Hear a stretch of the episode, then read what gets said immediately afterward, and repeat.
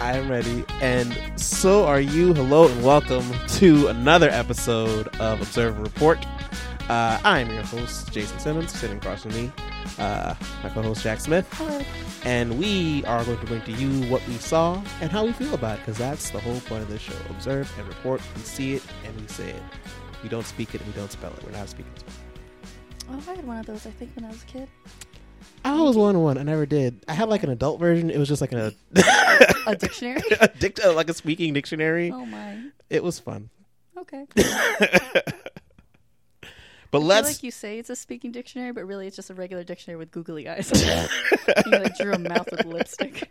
You're my only friend. Talking Jason and the dictionary at night. Corners hurt, but it still loves. uh, All right. but since we've seen each other, we've seen a lot of things. Yes, it's been. Has it been a while? It's been a while, it's been a few weeks. Yeah. Um, but yeah, let's get into it. Um, I'll start off Go for if it. you like. Um, since we've seen each other last time, I have seen uh, Champaign Ill. Um, Oh, yeah. on YouTube, featuring uh, Sam Richardson and Adam Pally. Um, and it's pretty okay. I liked it. Um, they are lovable. A ringing endorsement. It's pretty okay. and I have to say pretty okay because it is a similar, I guess, setup in some ways to the show uh, Detroiters. And the thing is, like, it does not have the heart that the Detroiters does. Like, Mm. Few that is- things do. a few things do, I guess, but like that is a show where it's just like you are really supportive of the characters, and like you kind of fall in love with them, just like in a couple episodes. But Champaign is like they're like deplorable humans, Oh. and it's like they're both really bad people. Oh no. Um, but because they don't really know any better, they've just been the same way. They've they've never grown up. They've been Okay. fifteen forever, basically. Oof.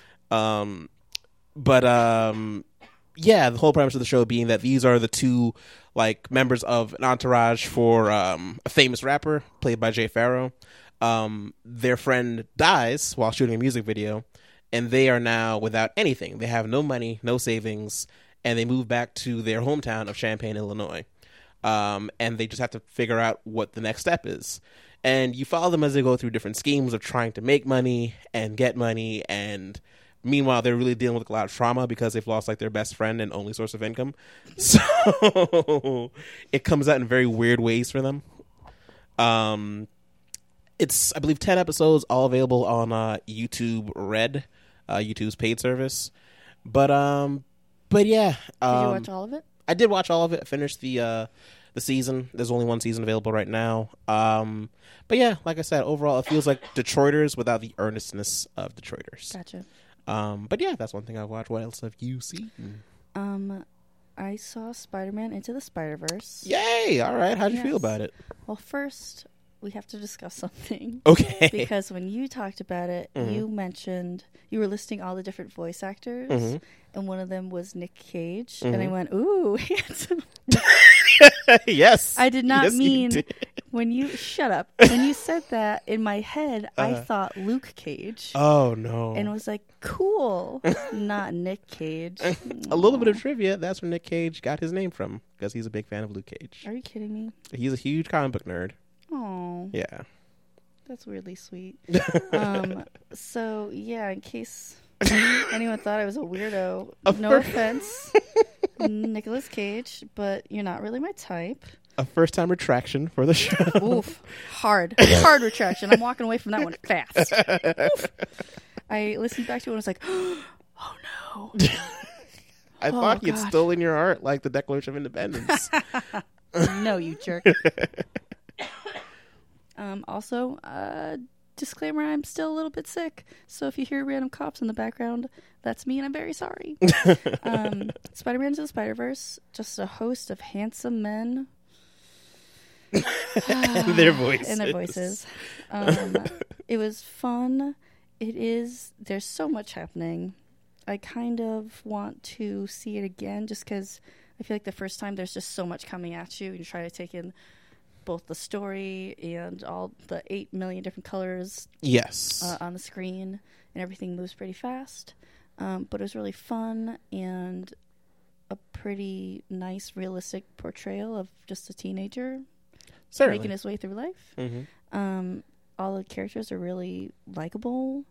Um, I want to know more about them and like what's going on in their various universes. Right.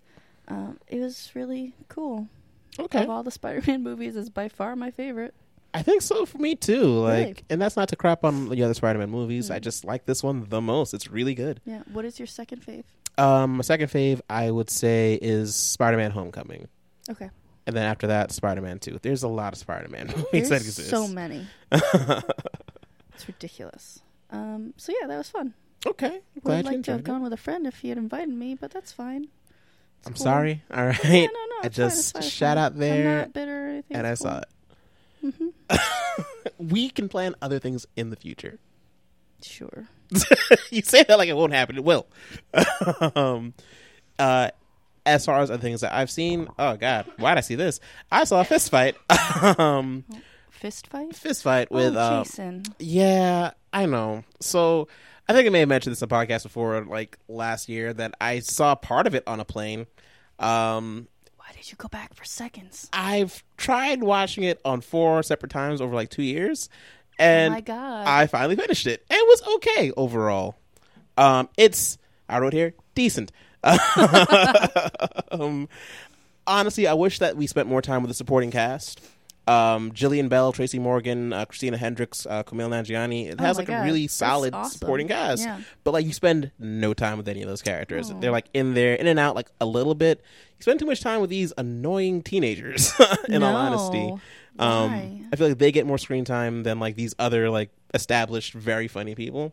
Boo. But uh, that aside, um, Ice Cube really just plays one character um, at barely different volumes, and good for him. He's been able to make a career out of that. Um, but that's he's doing it again in this one. Um, what else? Uh, yeah, it's actually an entertaining fight when they actually do fight. Charlie Day and Ice Cube okay. uh, when they actually do sit down to have it out, it's just like well shot. There's some like cool techniques they're using. They use like a steady cam attached like a steering wheel at one point in time. It's like, oh, this is like fun. Um, so yeah, that when they actually do get to the the ten minute long fight scene at the end, it's I wouldn't say worth the whole wait. if you can find it on YouTube, watch that. I guess. um, but that Um, was fine. What is the how Charlie Day's what five seven five eight tops? Yes. How tall is Ice Cube? Ice Cube's about like 5'10", 5'11". Ooh, okay. Um, not as tall as you think, I guess. But also Charlie Day is quite a skinny little guy. this is you hear hitting on the other note that I had here. I was like, you know what? Kevin Hart would have been better than Ice Cube in this role. I want to see an even oh, fight. that would have been great. I wonder who would actually win in that fight, Charlie Day or Kevin Hart. I, I mean, feel like Kevin, Kevin, Hart's Hart. ripped, He works out like a monster. but I mean, he would be smaller because he's like five five. yes, he's a small. So that would be a better fight. I would. That's a good one. Um, All right, we're gonna remake Fist Fight. Here we go. I had some ideas for that. I said, what other celebrity fights would I want to see in this movie? Dan DeVito versus Joe Pesci. Um, Diane Keaton. Just two bowling balls just rolling into each other. uh, Diane Keaton versus Meryl Streep. Um, They would have an act off. It'd be beautiful. a fatal four way between all the Chris's Pine versus Evans versus Pratt versus Hemsworth. Um, Ooh, Pine, Hemsworth, Evans, and Pratt. I feel like Hemsworth wins. Yes. Um. So, were you, would you do two versus two? No, uh, Just- free for all. Every man for himself. But I'm trying to organize it in my brain, Jason. I don't know. so Chris Hemsworth comes out on top. hmm Pratt Pratt comes second. Then Pratt Evans second. Okay. because he's bigger than Evans hmm than Pine. I see Pine coming in second. What? I feel like Are you out of your mind? he feels like he has cunning on his side. Unless he's hopped up on coke, I don't think that's going to happen. Because he's not. He's probably what six feet tall. Uh, yeah, about that. Yeah, that feels about right. I don't know why I look to you as like an expert on male celebrity heights. Uh, but, our website celebrityheist.com. Check it out. but I, how could you possibly think that Pine would beat Pratt? Pratt's huge. um, He's like six three or something. yeah, but like I just feel that sometimes intelligence matters in a fight. I just feel like you think Pine is scrappy? I think Pine's Scrappy scrappy. and smart. I think he's got it in him. he might trick, like Evans and Hemsworth to go at each other. you could pit them against each other. Interesting. Agree to disagree, sir. But yes, that is I saw a fist fight, and those are my thoughts. Okay. What else have you been looking at? Um, I worry that I've already talked about these things. You may not have. I can't remember Black Klansman. Um, but I don't think we talked about it too heavily. If we did, I talked about it previously. Yeah, maybe just in like regular life we talked about it. Yeah. Um, I agree with your assessment. hmm Um, that I wanted to know more about the characters. They really, Yeah. Um, because I was like, I, I did not enjoy the movie, but I also wasn't. I thought it would be better than it was, hmm and I was like, oh, um, I was like, why do I feel this way? hmm And then I thought about it and like, yeah, they really, really gloss over the guys' lives. Of note, the reason I said ooh before is because there's a loud noise. I'm just not randomly being like ooh in the middle of a sentence. Um, you really know nothing about Adam Driver Yeah, they give you no Um, background on him. They don't give you much background on John David and Washington J.D. either. Washington. Yeah, there's uh, and he has J.D. Washington has because I know I'm Avi. Um, old J.D. He has a girlfriend in the movie who he's trying to um, cover up the fact that his occupation is a cop. hmm But if you're dating her for o- over a period of at least what six months, Yeah, at least that much. how could you possibly like that? That seems impossible How could he hide his occupation for that long? for that long. I mean, I guess people do like, but in know. in that case, it just seems like what's what's the point? and shouldn't we? Shouldn't wouldn't she see you around town? Yeah, Like and if he's going to be like the first black detective in like the Colorado Springs police force, I feel that would yield like you know some background. Why do you want to be a detective in the Colorado Yeah, Springs police force? That feels like you know a huge responsibility, and like you know there's going to be a lot that comes with that. Mm-hmm. How do you as a character feel about that? Like you know what's the, what's the background that got you to here? But like I don't know, we're not going to talk about that. I guess. Yeah, that and the same. You made the same point with Adam Driver of, um, he's Jewish, but he was didn't consider himself like hardcore Jewish.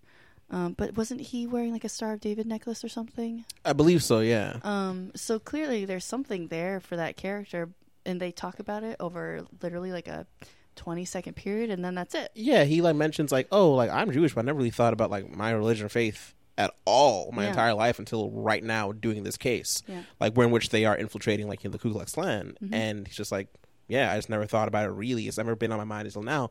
And then that's it. That's Yeah. the, the only explanation you ever get from him about how he's feeling about the situation. Like, well, how does that affect your home life? Like, Yeah. you know, are you trying to practice more? Like, what is what is happening here? But you never go to get into it. You could easily add a significant amount of time to that movie just getting into the characters, which would be fun. Like Yeah. I don't think that that slows Their that movie down at all. yeah. Um, So it was okay, but I was hoping for more, and I think your points were spot on. thank you. You're welcome. Um, on I guess a bit more of a fun note, um, I saw for the first time Lock, Stock, and Two Smoking Barrels. Um, I Um, don't think I've ever seen it. it is the first of Guy Ritchie's like uh, hmm like big films. Um, I guess what brought him to the United States, sort of. Um, Just handsome men walking around being tall in England. um, handsomes uh, with an asterisk, I guess. The very British men walking around. Those tend to be my type. They're often one and the same. Um, yeah, I had a fantastic time watching that movie. It was extremely funny. Um, I get why this like struck a chord in like the late '90s in like a post Pulp Fiction world. Okay.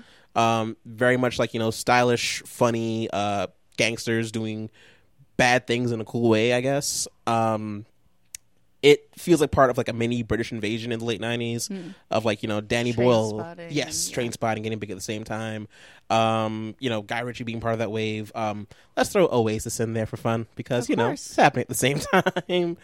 um, but yeah, the cast is like pretty amazing. But like you know, the three standouts being Vinnie Jones, uh, Love it. Jason Statham, uh, and Sting is in it uh, too. Ooh, Apparently, strong Um, pass. he helped to finance the movie, which No is shit.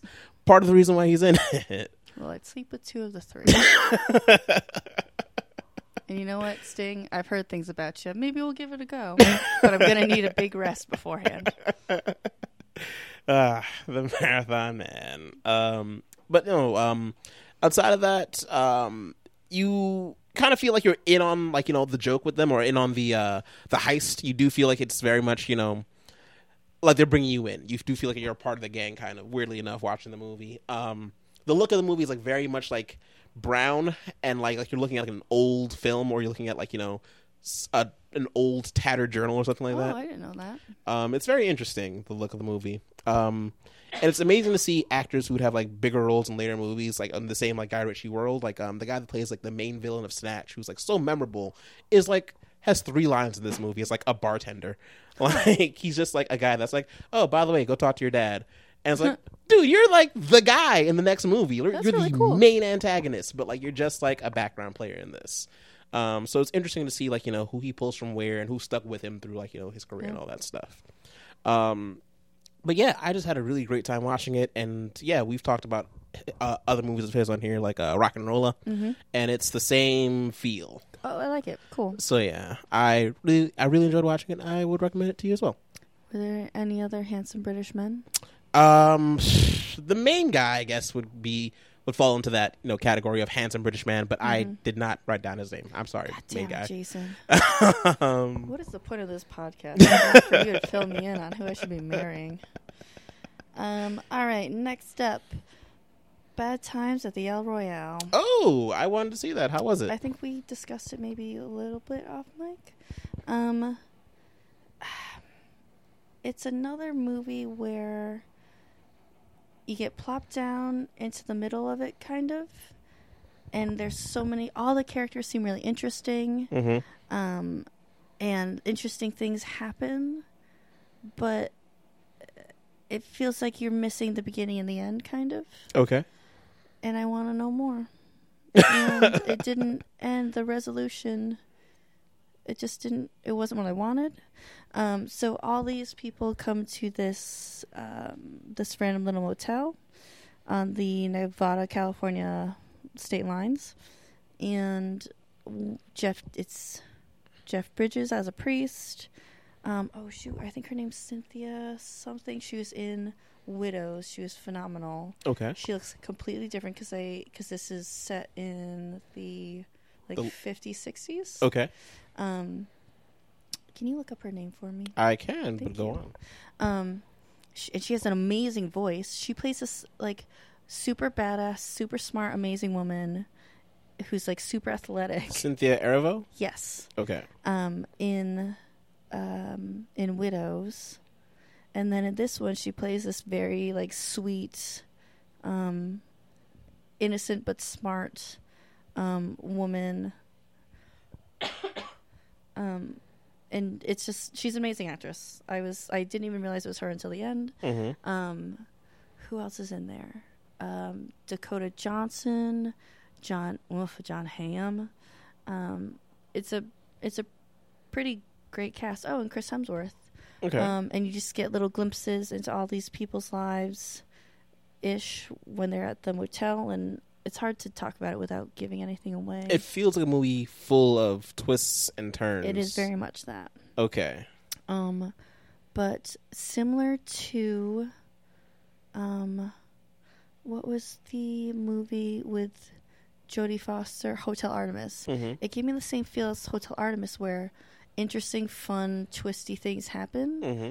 but uh, it wasn't resolved how I wanted to, and I felt like I was missing another hour of movie. Okay. Um, but it was fun for what it was. The um, aesthetics are really cool. I liked all the performances and all the little surprises and stuff. So, if you, if you want entertainment but not necessarily satisfaction, check it out. um, other things that I've seen, um, I've seen Tales from the Tour Bus, uh, Mike Judge's animated show, which is essentially a docu series, um, talking to bands from the '70s and '60s uh, and '80s about their experiences. Um, season one focuses heavily on country. Season two focuses a lot on funk. Um, talking with, and I season two is primarily what I saw. Um, talking with the bands of Rick James, James Brown, That's crazy. That's awesome. George they must Cl- have banana stories. They have great stories. Uh, George Clinton, Bootsy Collins, Morris Day, uh, Prince's Camp. Um, talking a lot with them. Um, and the whole premise of the show is that you know everything is animated. Even That's the, really cool. even the interviews that you know are being shown to you are animated. I love that shit. I don't know why it's so entertaining, but it really is. um, they have some really wonderful stories on there.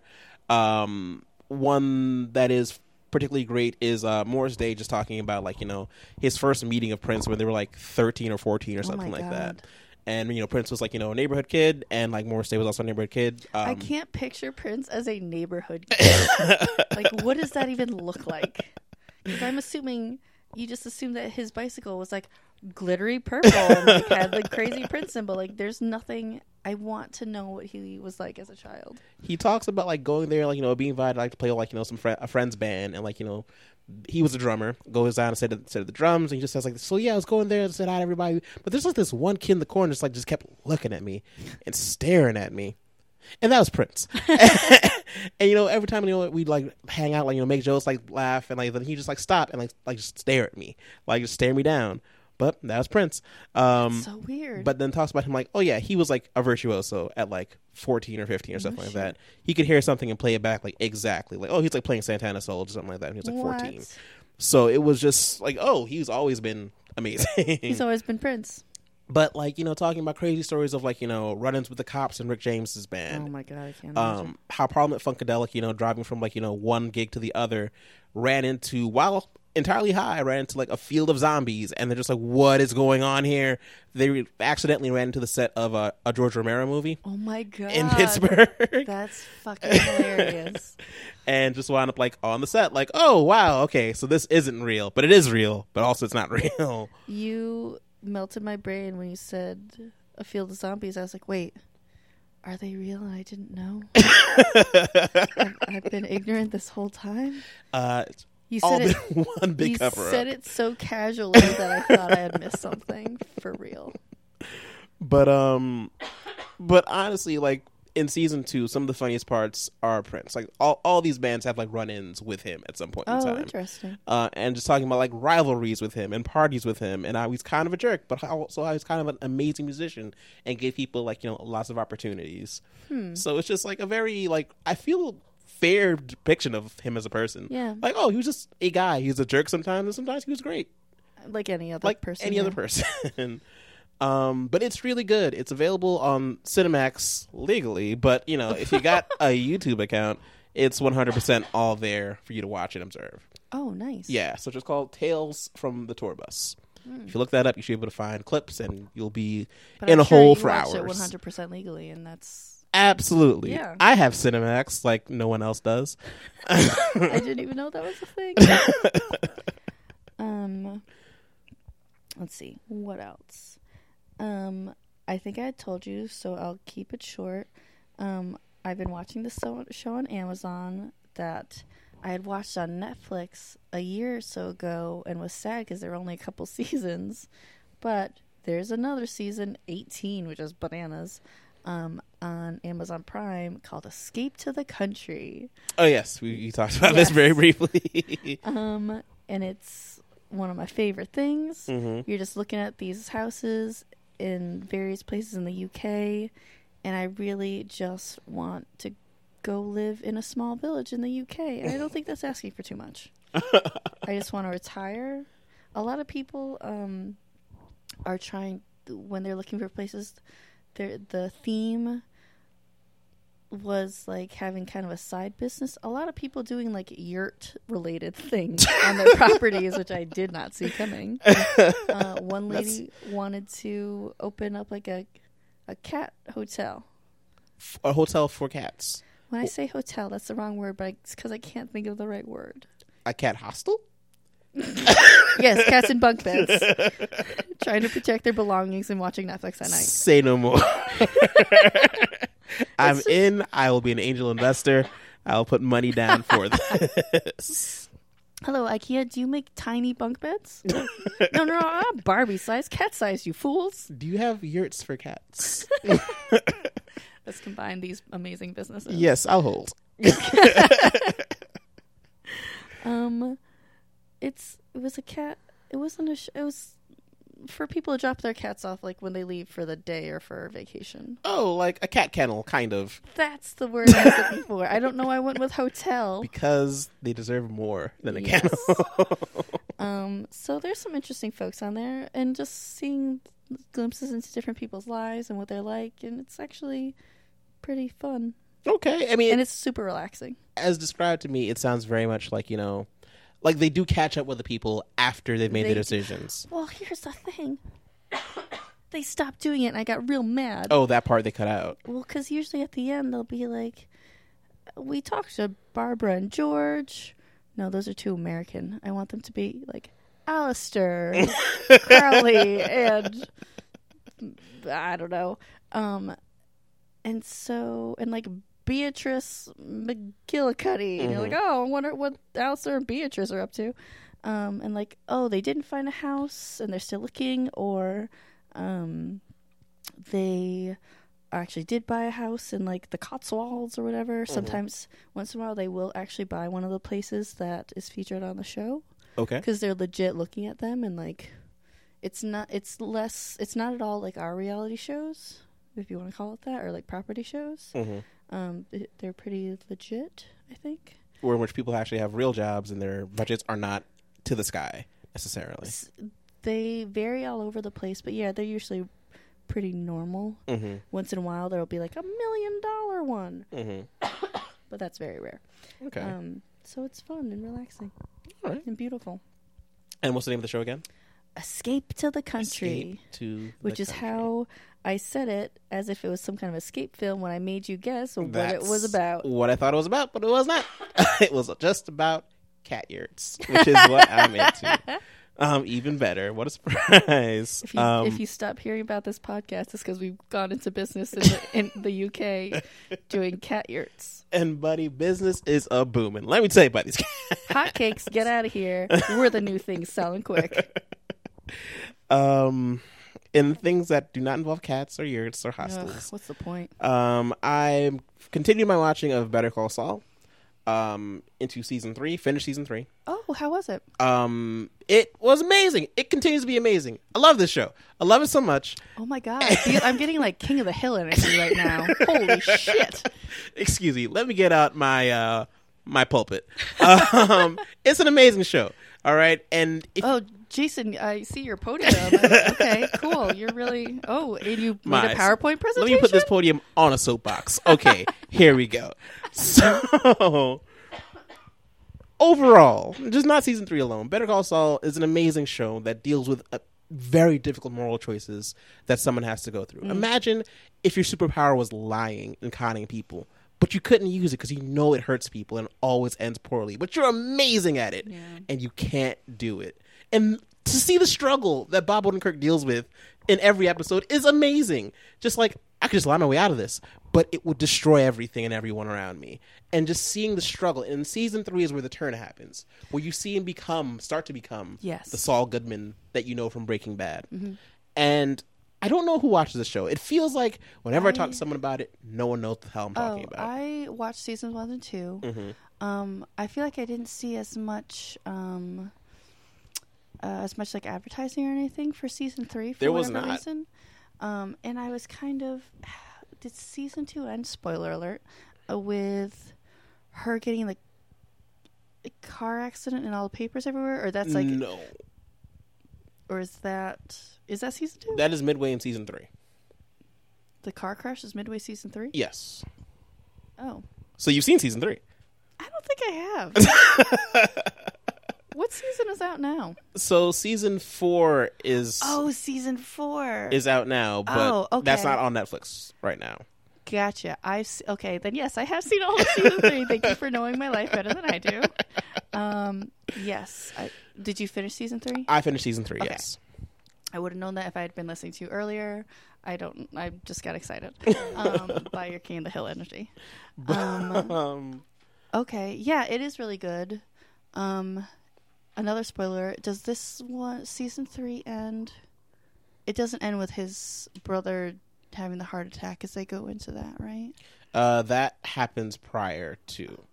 Um, I'm all over the place. How does season three end? season three ends. So spoiler alerts. Season three ends with uh, his brother Michael McKean, Right. um, Who does an amazing job? who is amazing. You've seen him in every Christopher Guest comedy, Yes. playing a jerk, and in this, he's amazingly sympathetic, but in also also at the same time the primary antagonist in some ways. Yes. Sometimes he's such a slime ball, but other times you completely understand his frustration. Like he, he needs help, and I want to help him, but at the same time, like you're you're trying to take my man down, and I can't have And that. I want to punch you in the face. Yes. Um, so the season ends. Spoiler alert. Um, skip ahead twenty five seconds.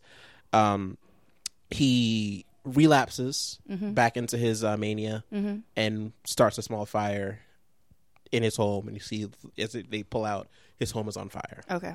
Um, but that aside, uh, aside from the ending of that, it has all the elements that all the characters in Breaking Bad that you miss. You miss Mike. Guess what? He's here. He's so great. He's by far my favorite part. Like he is fantastic. Jonathan Banks. Um, you you miss Gus. Like yes. here's a Gus that you that you're actually behind, and that where Gus is a protagonist and not an antagonist. Where he's like you're rooting for Gus, which is you think you'd never do, but you're there for him. I Um, still rooted for Gus even in Breaking Bad. It's like, look how smart this entrepreneur is. and you get why he deserves to be in the position that he is in during Breaking Bad. Absolutely, yeah.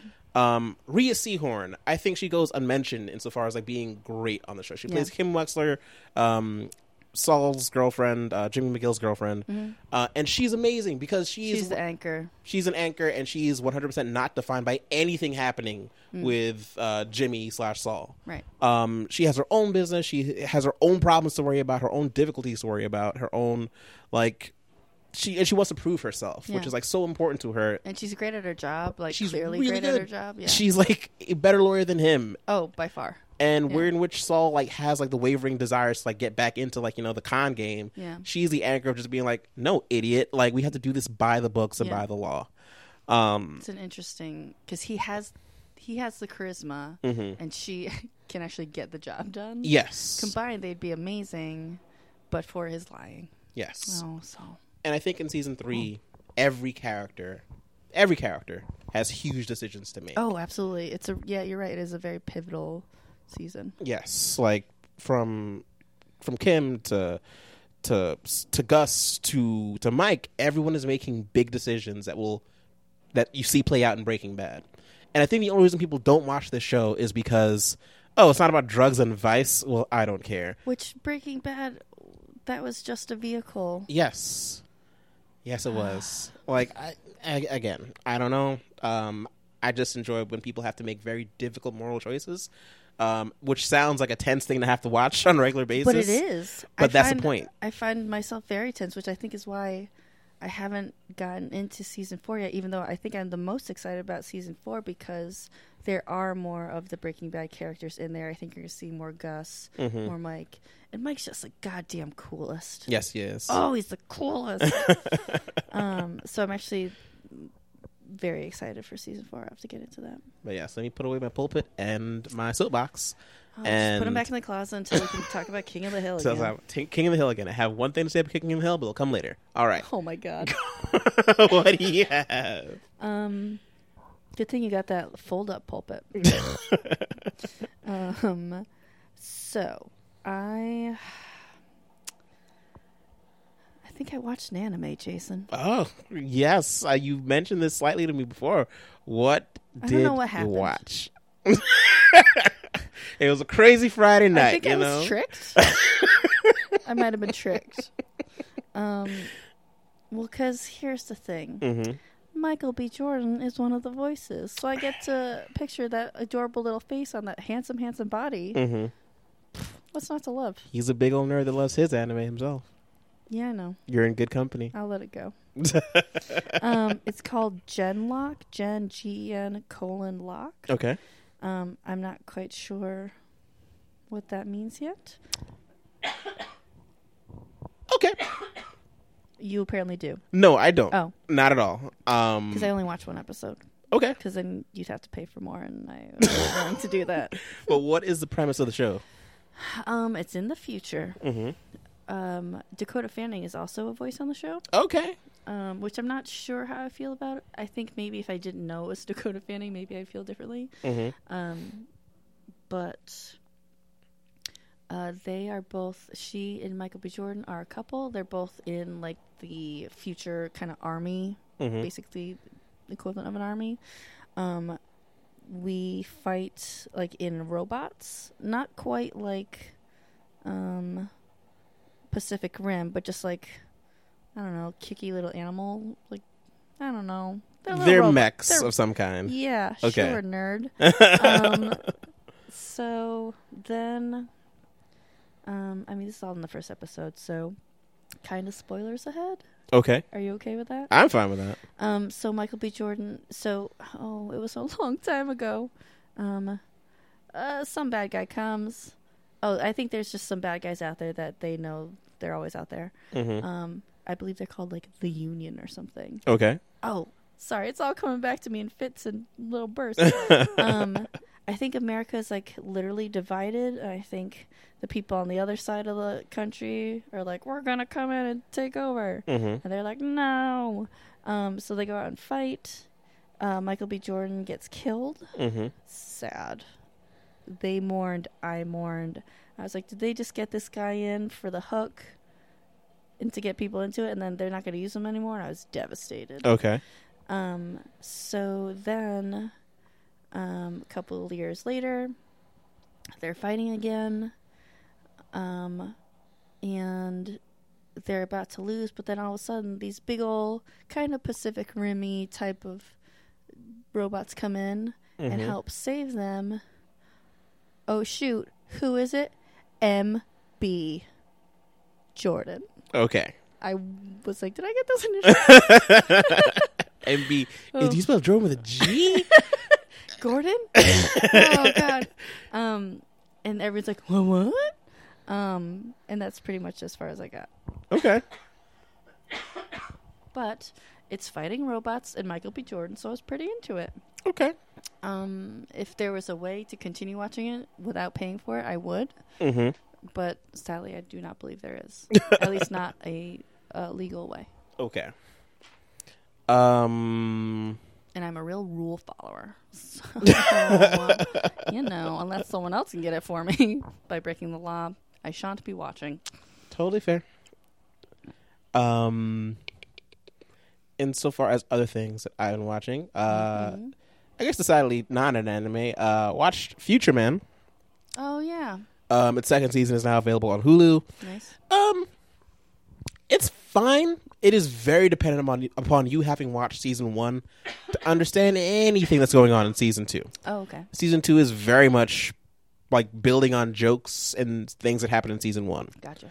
Um, that being said, I didn't enjoy it as much. They didn't go to as many fun locales and places. It felt like they lost a lot of money Oh no. between season one and season two. I don't know. Um, they're just like in very uh, deserty, post-apocalyptic conditions. Ooh. They're not really jumping through time like they did in the first season, like going to like the seventies and like the eighties and the sixties and like yeah, lower budget. Yeah, it Right. was a lot more fun in the first season. Gotcha. Um, but that being said, you know, it's a lot of fun. I think Derek Wilson, um, who plays the character Wolf uh, in Future Man, he's very good, and I just have never seen him in anything else other than something else that I just saw um, after Future Man.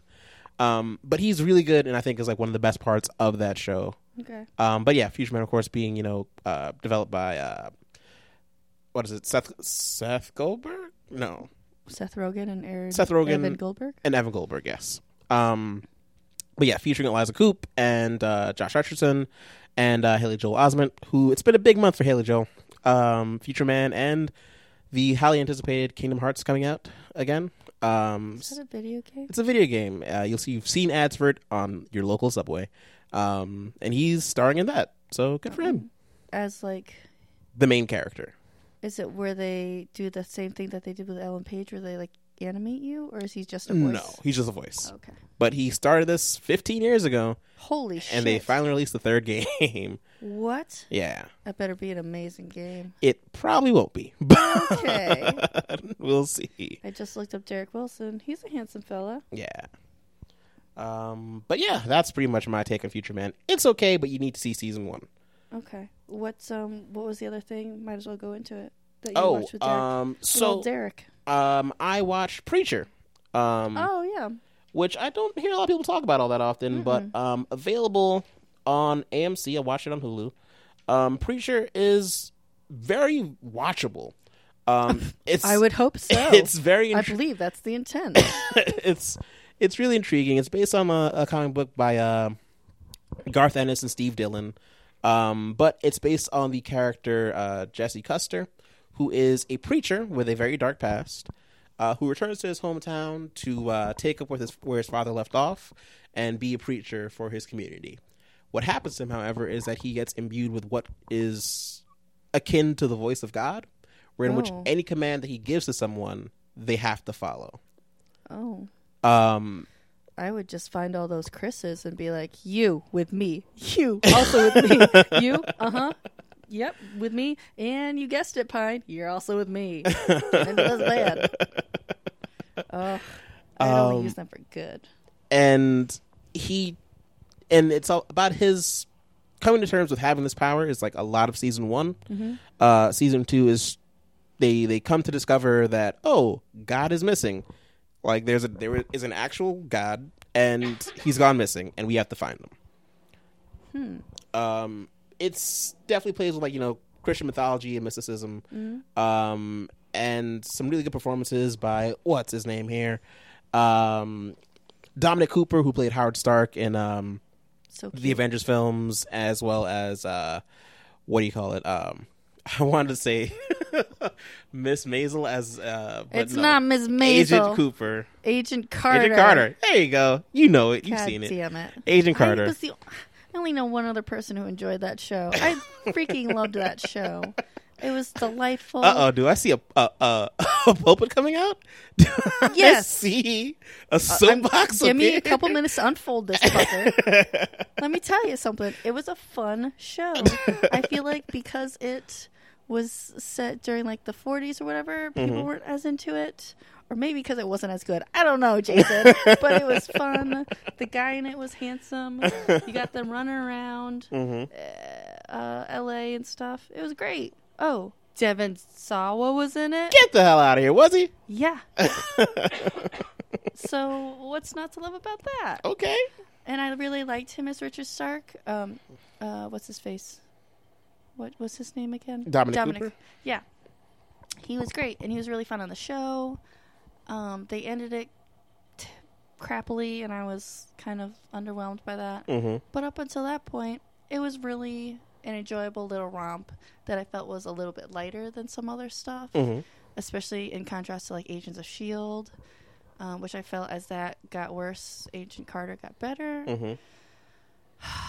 Speech over. Everyone should wa- have watched it. R.I.P. Continue on. I'm sorry. okay. Um, Everyone. Oh, standing ovation. Everyone, sit down, please. Thank you. um, for me, yeah. So Preacher, Preacher featuring uh, Ruth Negga, uh, Dominic Cooper. I Uh, love her. she's great. Um, also in Agents of Shield, oh, really? I guess they just pulled that whole roster kind of. for this. Yeah. Um, this show also developed by uh, Seth Rogen and uh, and Evan Goldberg. That's right. Yeah. Um, what is it? It's based. Uh, bu- bu- bu- yeah, it's much uh, not as gory as the comic. It's not as violent or as uh, Interesting. or as um, you know, free with the language as the comic Because is. I feel like that's how they um, advertised it. They advertised it as kind of it was going to be a little more gory and hardcore. as much as they can do on television. Okay, was Um, it FX? It's on uh, AMC. AMC. Okay. Yeah, yeah, yeah. So yeah, I mean it's it's good, and I recommend people watch it. Um, it's so many accents in this, a lot of Southern and Irish accents happening in this Oh, in this show. So if you don't like accents, I don't think you really it's going to be grating on you. I love an accent. But if you like a good accent, there's a lot of accent work happening in this show. I find the older I get, the more I'm into Southern accents. I will be easily seduced by a handsome Southern gentleman. Let me tell you something. Oh boy. Um, okay, what else have I got? Um, I've got a lot of British things. Okay. Um, Fleabag. Um, with oh crap, I need to look up her name.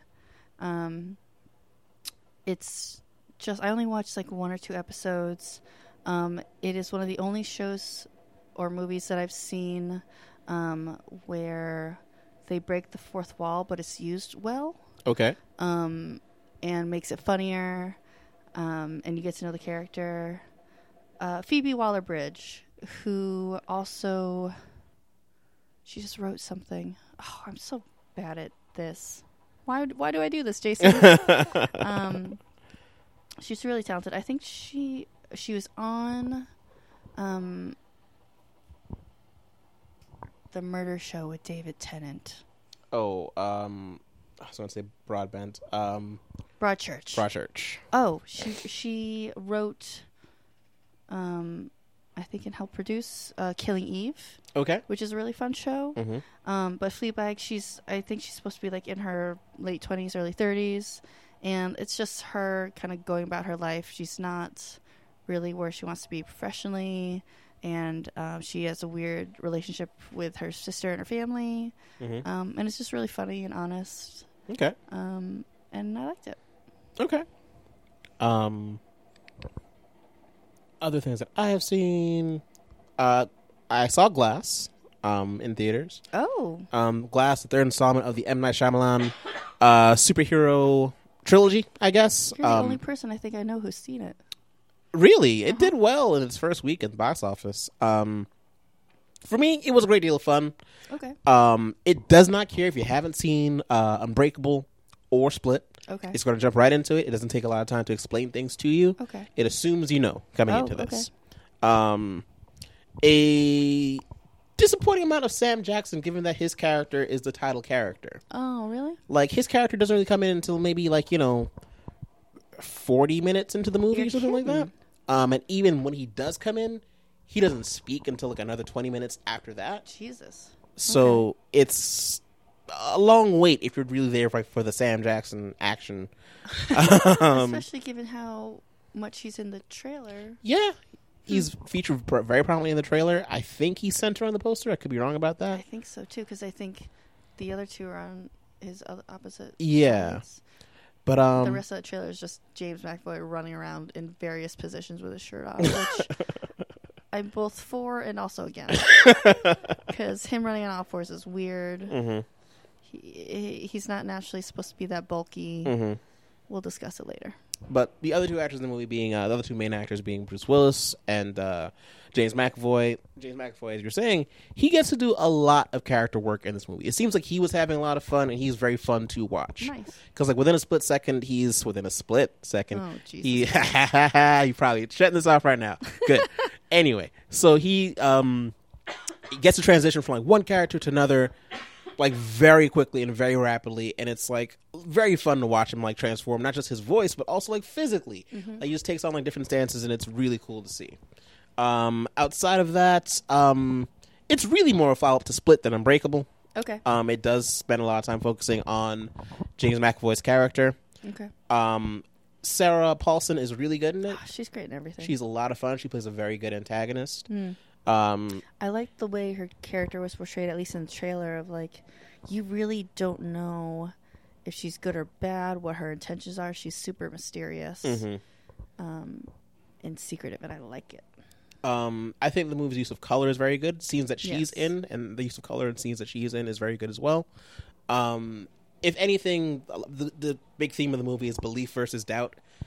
Um, and she is definitely bringing the doubt to the table. Um, and it's very entertaining to see that. Cool.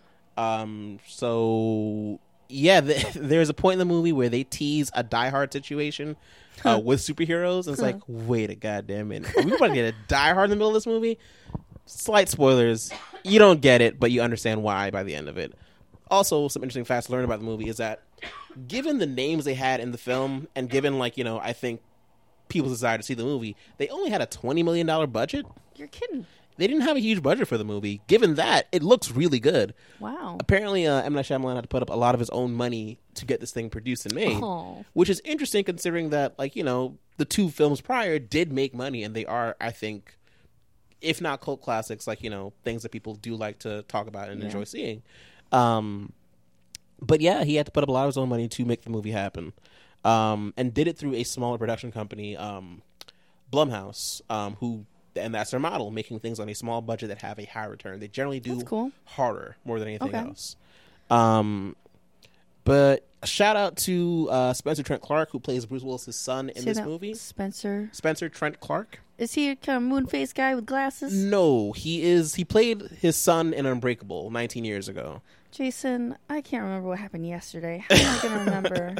It, he the kid has the same face. He's a lot of fun to see. It's just like you got the same kid as an adult, and he's good. Like this is what a fun surprise. Um, Oh yeah, I remember him. Oh, he's Yeah. such a little cutie patootie. he looks Yeah, he exactly the same. He does. Um, but that being said, like it was, it was good. There was the the action that was featured in it was fine. It's I, I guess what we get now in superhero movies. Uh, back in 2002, you didn't have too many of them necessarily. Right, right. Uh, so what we have now, what you would expect from something like this, I think people may have wanted more. It it was not But reviewed with a twenty well. million dollar budget, that's tricky to do. You can only get what you get with that that amount of money, I Yeah. guess. Um, and given that, I have to imagine that Bruce Willis and Sam Jackson and James McAvoy took huge pay, and Sarah Paulson took huge pay cuts to like Oh, you know just to be a part of the movie. If I'm taking that pay cut, guess what? I'm not going to toss myself off a building or whatever for some stunts. Mm-mm. Um, I wonder what the residual deals are on that. Probably really good. Um, but yeah, I liked Glass. I know a lot of people didn't, but I oh, did. really?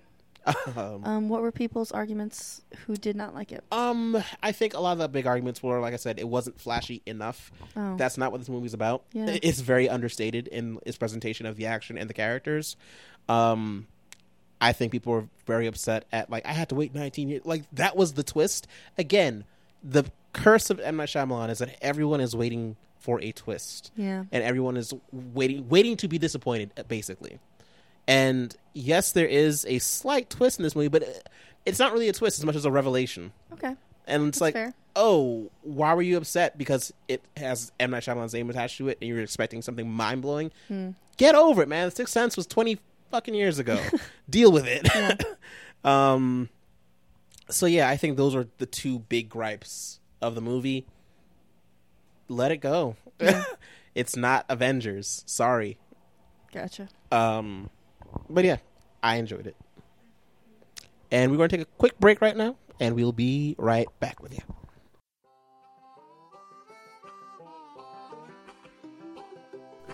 Hello, I'm John Andover of Andover Dairy Farms, and I'm here today to remind you to drink milk. Why milk? Why not? Is it weird that we drink the milk of another species? Maybe. What else would you do? Drink milk from a human boob? Oh, who knows where that's been? Is it true that 65% of the human population is lactose intolerant? Now, I'm no scientist, just a simple dairy farmer, so I don't have time to read scientific journals and periodicals. Is it true that the government subsidizes the dairy and meat industry and basically produces ads for milk just so they won't have to buy back what we don't sell at the end of the year? Again, not an accountant, just a farmer. Is it true you get more calcium from a handful of dusty almonds than a cool, crisp, refreshing glass of milk on a hot summer's day? Perhaps, but what are you going to do? Milk an almond? Not possible. I've been a dairy farmer my whole life. My father was a dairy farmer. His father was a dairy farmer. My grandfather's father was a dentist, but he was run out of business due to the introduction of fluoride in the water supply, so he had to become a dairy farmer. So basically, drink milk because what else are you going to put on pizza?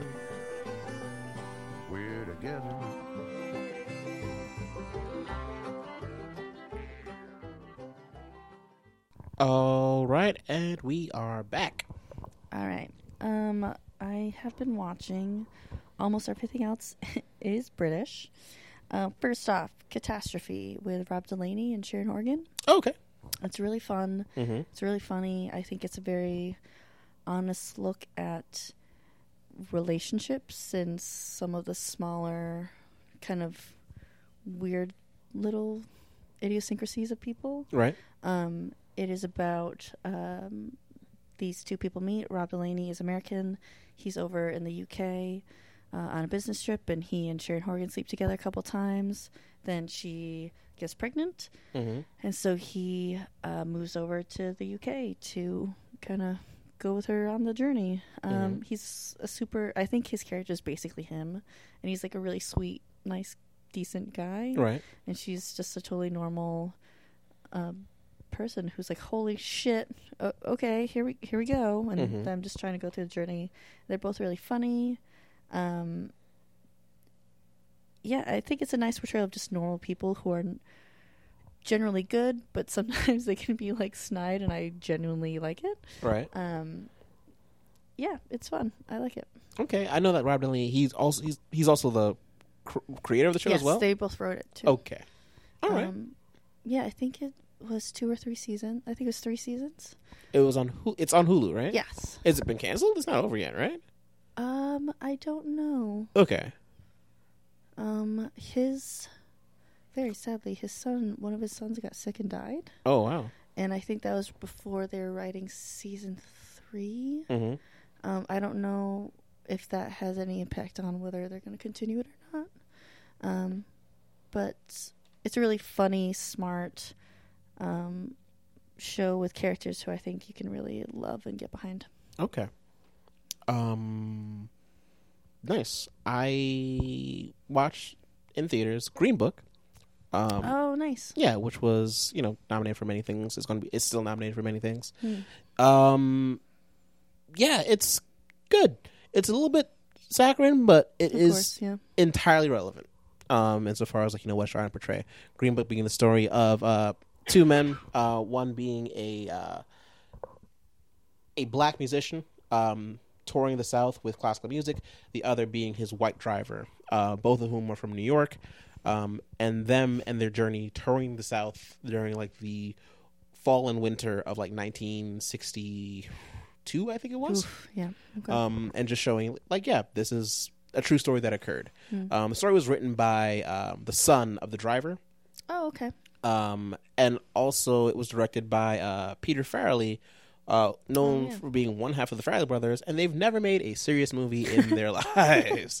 Um, they not to say they have made bad movies, they have, but they've made good movies, um, like Something About Mary um, and Dumb and Dumber. They've done nothing but huge comedies, you know, since the '90s into now. But this is like you know uh, one of their first takes at a serious film Drama. at a drama. Um, and it was good. Um, Viggo Mortensen is hilarious. Cool. Any scene where he has food in his mouth, which is almost every scene, is really good. um, uh, Mahershala Ali is great, um, playing like a foil to Viggo Mortensen's Mhm. character almost by being very proper, being very prim. These two people couldn't be more opposite if they tried. Um, I'm They're- very much the Viggo. and you could stick literally almost any person with me. uh, I would be the Viggo just with burgers in my mouth constantly. or chicken bows out the window. and it's not just the fact that he's eating; the amount that he eats is fantastic. um, and yeah, just how they kind of get over not they so much as Viggo Mortensen gets over his own prejudice Mm. and learns to you know accept other people in his life. Um, but yeah, it it's a reminder that this only happened 50 years ago. You know, like, and this is a lot of the stuff still happens today. Um, but yeah, it was a good movie. Um, I was excited to see it. I, I hope that it wins more things. Yeah. Um, it's up against some tough competition this year as far as the Oscars, but you know, awards matter as much as they matter. I definitely do recommend that people go and see this movie. Do you think either of their performances are they both nominated? Uh, they're both nominated. Um, I believe Mahershala Ali is nominated for supporting, and uh, Viggo Mortensen is nominated for lead. I believe. Okay. Um, just because Viggo Mortensen has more screen time, I believe. Uh, Oh, okay. When you break it down, but to me, they're both leads. In I was gonna film. say, yeah, I thought of them both as Yeah. I, I wouldn't define it as you know, co as a lead and co-star. I think it's like co-leads. Yeah. Um, Do you think either of them are deserving of an Oscar? Not even based on the other people the categories, just generally based on their performances. I think based on their performances in this, yes.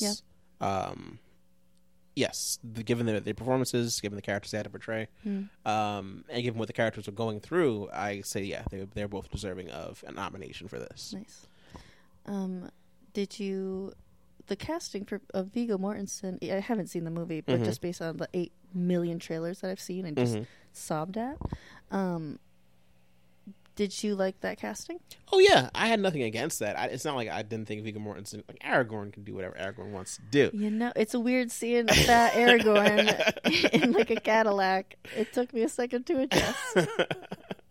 um, he definitely did have to go through like a transformation. I remember uh, reading something where in which he said, you know, in visiting the family of the writer, Oh my you know, of the guy he had to portray, um, having to sit down with them and like you know going going to eat, he couldn't really refuse anything being presented to him, and a lot was presented to him. So much food. He said after he ate, he went back to his car and just sat there with his belt unbuckled for like a half hour trying to just digest what he just ate before like leaving and going back home. That's bananas. That's my dream. Um, so he certainly did take on like the physicality of like the guy that he's trying to portray. How Um, was the accent? his accent was fine. It Okay. never, I never felt pulled out. I never felt Okay. annoyed by it at all. Um, Because some people will go real over the top with a New York accent. I don't think that he did because I feel the character he's portraying is an over the top guy. Okay. Um, I don't think that that came with the accent. I think it just came with the personality of the man that he's Okay. portraying. Like he Cool. was like a bit larger than life. Mm. Um, and Mahershala Ali, like you know, definitely did have a very particular kind of diction that he was portraying, Oh, uh, which was interesting. very exact and uh, you know very pointed, and it was it was good. Um, the scenes of them, you know, being together in the car because it's those two riding together were very good, and it's a lot. A lot of the film is just those two together. Um, but yeah, I really enjoyed it, and of the Oscar season, I guess one of my favorite movies I saw for the Oscar season. Not that I've seen everything, I've not, Yeah. but um, of the things I've seen, it's one of my favorites. Interesting. Yeah. All right.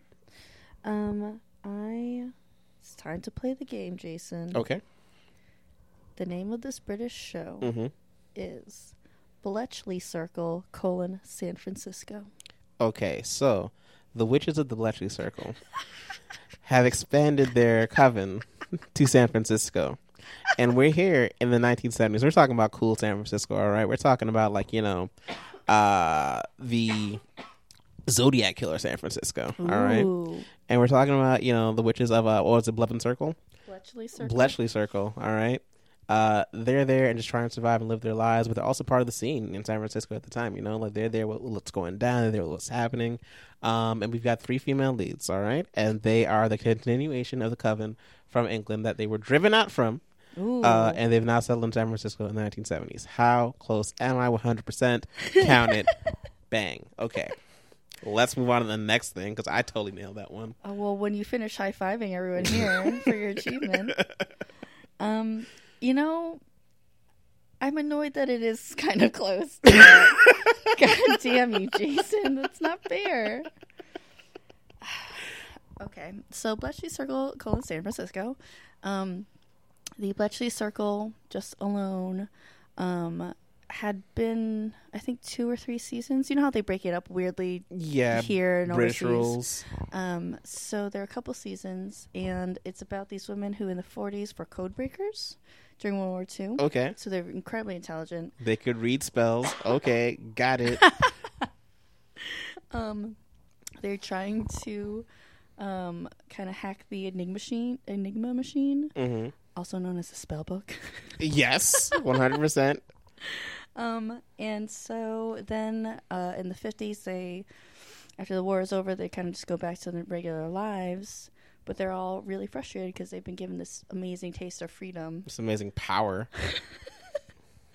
um, and that they have to keep secret. hmm So their husbands kind of know, but they're all just kind of pat them on the head, like, yeah, okay, that's Mhm. cute. Um, so they use these amazing skills of deduction and whatnot um, to solve mysteries in England, solve crimes. Okay, Um, and magical Then, crimes.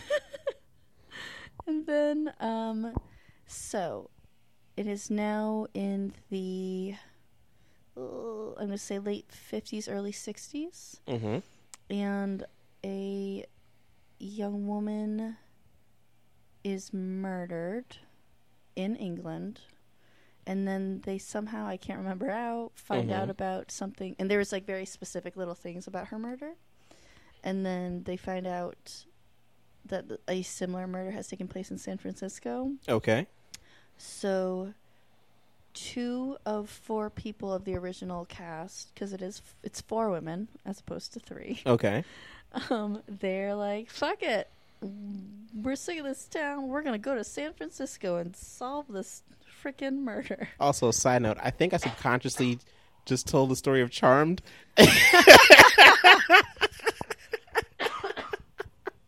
That classic tale. but go on. Um, and so they then um hook up with hook up uh, meet with um w- another woman who worked as a code breaker in the U.S. Um, and so they had had contact uh, conveniently. so they find each other, and then I can't remember their names. So there's an old white lady, uh, like 40s white lady, uh, like late 30, early 40s black lady, and a young, like 20 ish, late 20 something white girl. Okay. Um, the 20 something white girl was friends with the black lady. Um, and she's really good at like mechanic stuff, so she can like rig things up and whatnot. hmm Um, so they, and she's also smart. Um, and so they go about um, solving the murder. And there's also um, it, guys, uh, gay men are being targeted. Okay. Um, and then one of the the younger white girl is a lesbian, and you're just covering a lot of social things. Okay. Which you know what, Bletchley Circle, you're a little show, but I appreciate you just trying to go for it. Interracial dating, there's Mhm. they hit a lot of things. I'm just like, you go, Bletchley Circle. In 12 or so episodes, you're really just going, you're hitting all of them. We're dealing with magic and social issues and code breaking. What a show, Bletchley Circle, San Francisco. Magical social justice. Um, so it's just them going around town. Um, they go to a club and um, meet interesting people, and it's silly, but it's it's a fun kind of crime, female-driven crime drama. okay. I could see it on like a TNT over here. Okay. Not, it's not quite as dark um, as kind of what TNT has been doing recently with a miniseries. hmm Um, but I feel like it gives me TNT vibes. Okay. Interesting. Yeah. I'd like to see, I'm sure at some point, the wealth of British television that exists. Oh my god. And you know how America loves to bring things from Britain over here and Hell rework yeah. it. I wonder if it happens vice versa. like you know, if it, if it if they take shows from America and try to redo them in Britain, I have no knowledge of that. I don't know if that happens really. I think they have. It I don't know. It can know. be successful. I don't think it has been particularly successful though. like, what do you bring over there? Like, I'm not sure. I also think, at least in the past, like American budgets for television have been probably so much greater than Yeah. a lot of like BBC stuff. hmm It might be different now, but at least in like the early 2000s or whatever. Yeah. Um, something that I saw. Um, Tully. I watched the movie Tully. Oh, how was it? Um, the the triumphant trio reunites: Jason Reitman, Diablo Cody, and uh, Charlize Theron. Oh boy. Um, they did a movie previously together, uh, Young Adult, Mhm. um, which was which is really good. Um, I do recommend that people go out and see this. This is okay. Mhm. Uh, Tully's okay. Um, Diablo Cody has a very specific style of writing, um, which is uh, people people are very intelligent that she writes, and people are very referential to things that Yes. I have no point of reference for. oh, interesting. Um, but that's fine. A lot of writers write like that. Um, what are the references that you're? A lot of references to music Oh, okay. um, of like specific like 60s and 70s bands that I'm just like, Yeah. sorry, I wasn't there for that. Yep. And I don't think you were either.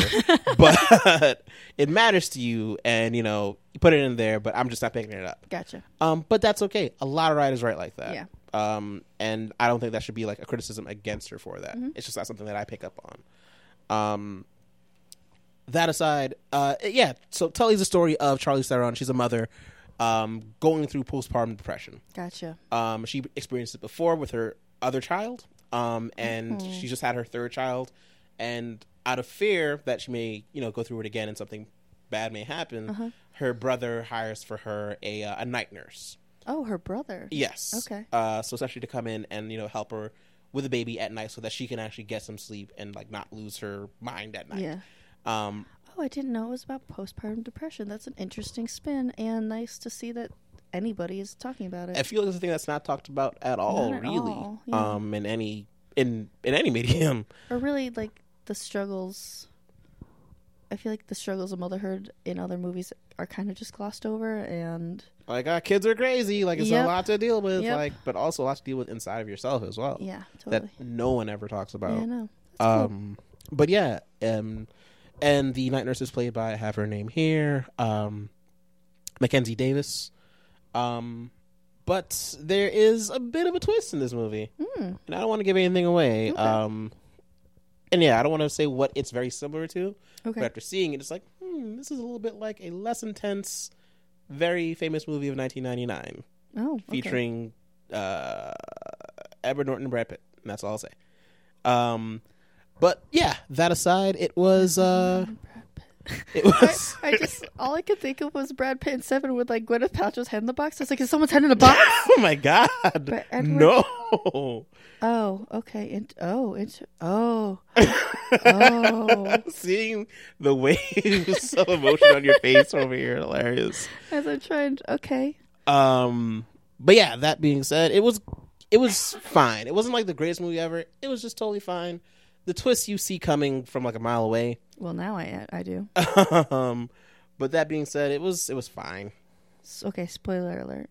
Spoiler alert. Skip ahead twenty seconds. Um, Is does the night ner- nurse not exist?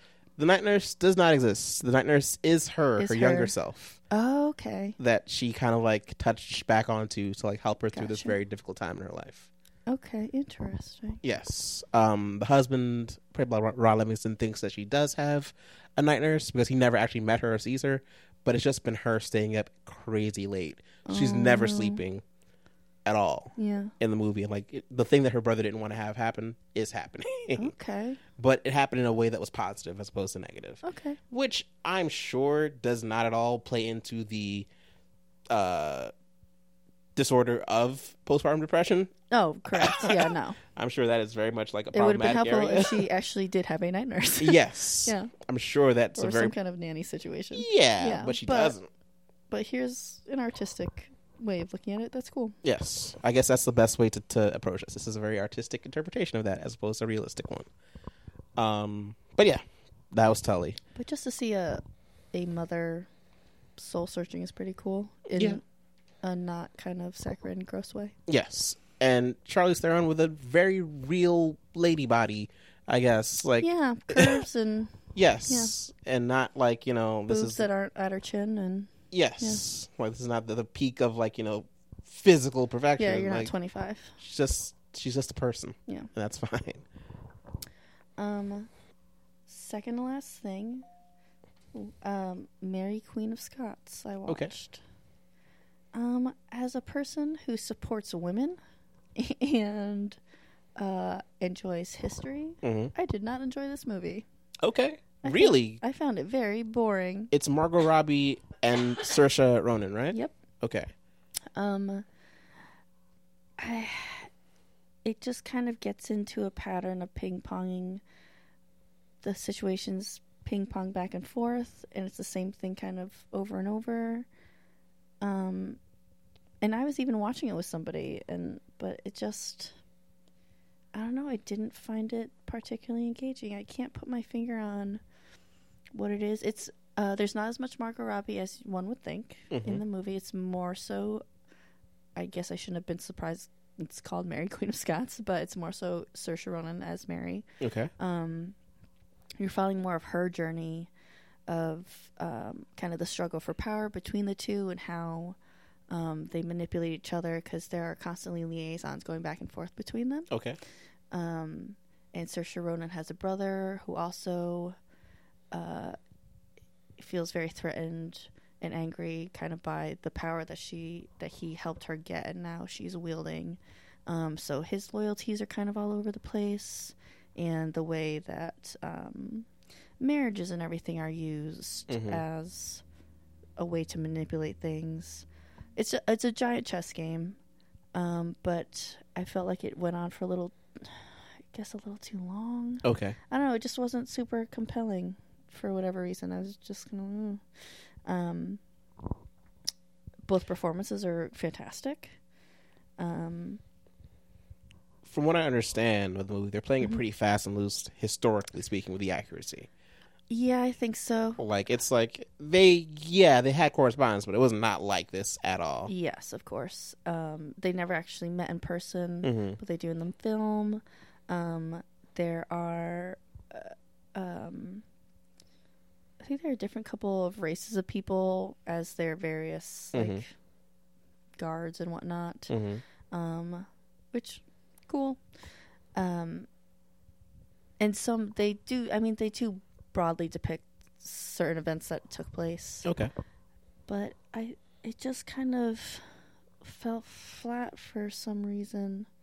Um, I kind of want you to watch it just because I'm sure you can pinpoint it really well what it is. Okay. Um, yeah, the, just watching two two people who you want to like be pals and work together hmm maybe it's just depressing. maybe that was just it. It's because it's set in mostly like Scotland, um, obviously, and it's kind of very bleak weather, and it's dark and stormy, or you know, just kind of gray. Um, the castle that she's in at one point is kind of set into the cliffs of like a cave or like a mountainside.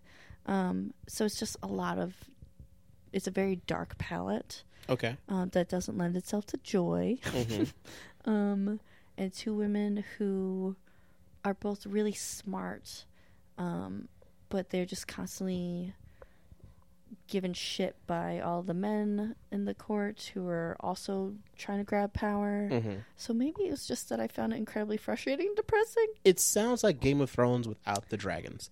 It sounds like any of the fun stuff that Game of Thrones has, as far as like fighting and like you Yeah. know, and all the other fun things yeah. and magic and all that, and the fantastical world. hmm It's just the annoying politics of like people talking badly about each other.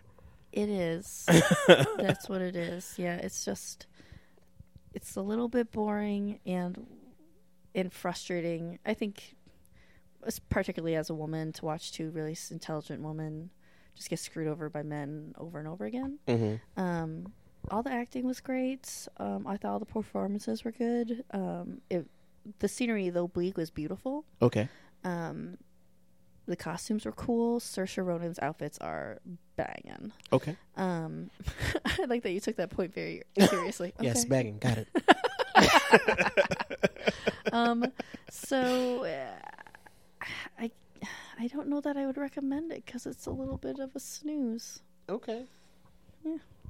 I I was curious when like just hearing like the leads, like oh, Saoirse Ronan and Margot Yeah. Robbie, like you know, in like a period piece, like Mm. interesting. I I check that out, but given like your very lukewarm feelings about it, I, I don't can- know if I'd want to now. I can see the quality of it. I think the story, just in and of itself, for me, very specifically for me, was just kind of depressing. Gotcha. Okay. I can see how people like it though. Okay. Um, other things I've seen. Oh, let me tell you about some. So, um, something I didn't like. Mostly everything I saw this uh, in this this session, this episode, I did enjoy. This one, I did not. It was a waste of my time, and I want it back. Uh oh. Um, I saw. get out here. So I have some hot trash. Um, Velvet Buzzsaw. Um, Oh, yes. Um. You may have seen it being crammed down your throat on Netflix uh, with advertisements featuring Yeah. Jake Gyllenhaal, Rene Russo, Mm. um, like I said before, this is straight up trash. It is not good. um, it is made by the same team that made the film Nightcrawler. Um, the director uh, Dan Gilroy, um, Jake Gyllenhaal, Rene Russo, um, same writer, different writer. same writer, same Oh, writer director. Um, and given how much that movie, how much I enjoy that movie, Yeah. Nightcrawler, and how well reviewed it is, um, it tries to do the same thing with a different world Oh, in the sense of let's look at how look, let's look at the gross and disgusting underbelly of like you know um, pulp reporting in Los Angeles. Let's look at the gross, disgusting underbelly of modern art in Los Angeles. Okay, sure. Yeah. But we're not just looking Oh. at the gross underbelly. We're looking at murders from magic paintings. Oh my god. What? Like, so they never explain to you. So the the main premise is Jake Gyllenhaal is a uh, is an art critic. He is uh, an art reviewer, um, and they're looking at this very small world of like you know modern art in Los Angeles. Um, people who may be into modern art are looking like it's not small, whatever. um, so he is an art critic. He is romantically involved with um, this woman. Uh, what's her name? Zawe uh, Ashton. Okay. Um, she is uh, a, an an intern or clerk at the Rene Russo's art studio. Um, and basically, she comes upon a trove of art from a resident in her apartment building. Um, and as they look deeper and deeper into it, they, they figure out, oh, this guy was insane and troubled and had like you know a, a harsh life. And upon his death, he wanted all his paintings destroyed. Why? Who knows? but what happens is people The that eye roll that went with that at the end was amazing. I'm surprised your eyeballs are still in your head. Good thing you got glasses on. the paintings come to life and kill people that look at them. Why? Who knows, Jackie? Because they never tell you. I remember watching the trailer for it and being like, okay, okay, so he's a dick with glasses. Mm-hmm. And she stumbles onto art in the apartment. Okay, so now they're gonna make it as if it's someone someone else's art. Okay, like it didn't necessarily interest me, but I was like, okay, this is how it's going. And then it got spooky, and I became very confused by that trailer. And I didn't Mhm. even finish the trailer because it got weird and creepy. all you should watch is the trailer, or not at all, because yeah, no one is better for watching this movie. You don't find out why the paintings came to life and kill people. Hmm. You don't find out what was really wrong with the guy if he cursed them or something like that. Yeah. The person that you know created the paintings, um, they just kill people.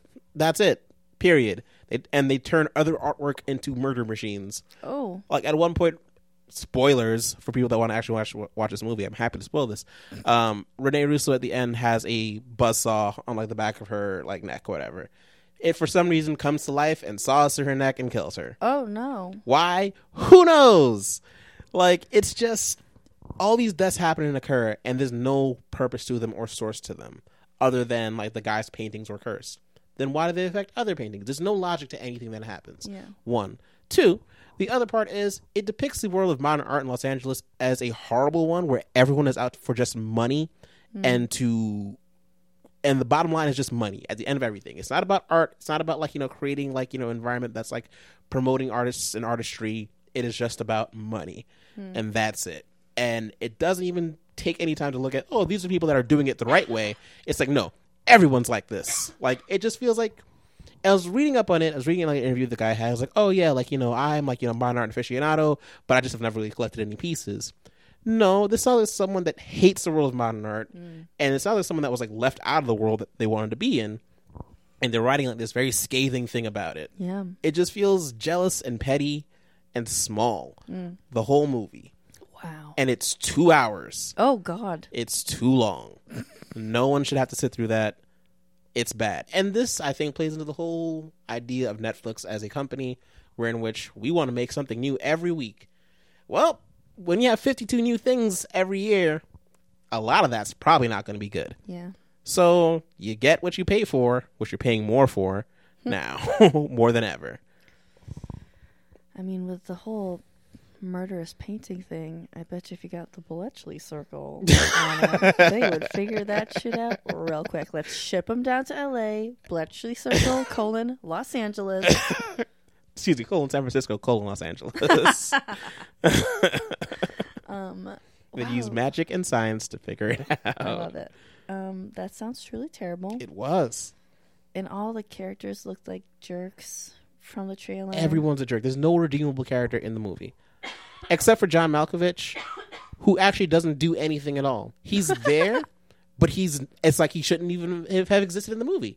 He plays an artist that's having like an, an artist block, and Rene Russo says, "Go hang out at my beach house." He's like, "Okay," as creepy as John Malkovich does it, mm-hmm. and he goes to her beach house, and you don't see him again for 40 minutes. He's there. The end credits just drawing circles in the sand. What? That's the how the movie ends. He's just drawing circles in the sand. Are they perfect circles? No, the terrible being washed away by waves. I wish I was there as the credits started to roll just to see the look on your face and the anger. I was so mad. I was so mad, and I came off of watching This is after watching both Fyre Festival documentaries. Oh, gee, there's two. There's two competing Fyre Festival oh documentaries. Christ. Um, I can talk about those real quickly. Um, one's on Hulu, one's on Netflix. The Hulu one is better because it's not Oh. made by the people that help promote the Fyre Festival. There's bias inherently in the Netflix one, Oh, really? but that aside, they do do very different things as far as how they're looking at the disaster. Mm-hmm. W- The Netflix one is very personal, very personal in looking at personal stories involved with the festival and how people were screwed over. Mm-hmm. The Hulu one is a lot funnier Okay. and also is looking at like, no, this is actual legitimate fraud. Here's what fraud is. Here's how they did fraud, and here's why it is going to be fraud going forward in the future. So it's very much more objectively looking at the situation as like this is a crime, and here's why it's a crime. Um, so I prefer the Hulu one. The Netflix one is good for just individual stories and painting people as the bad guys of it as really being the bad guys. Um, and that only really happens in the last 30 minutes of the Netflix one. So, yeah, that's my That's take on Fyre tough trio of watches, man. It's a lot that I went fire, through that day. Fire, and then that thing. Mhm. Um, the only other thing I watched that was not the assignment um, was season two of Justified. I finished. Okay. It was so goddamn great, Jason. Mm-hmm. Ah, Margo Martindale, just just killing it, man. Mhm. She's the best. Um, and when you think it's over, uh, like episode ten, it's not over, Jason. We got three more episodes to go. Okay. More shit's gonna happen. Um, so in this season, um, there is. It's hard to tell you without any context, but um, so there's Walton Goggins' character always in the background doing his thing. Mm-hmm. Um, he and Timothy Olyphant they cross paths um, here and there. Um, Margo Martindale's family uh, they live up in this mountain, and they're mountain folk as you would expect them to be. Okay.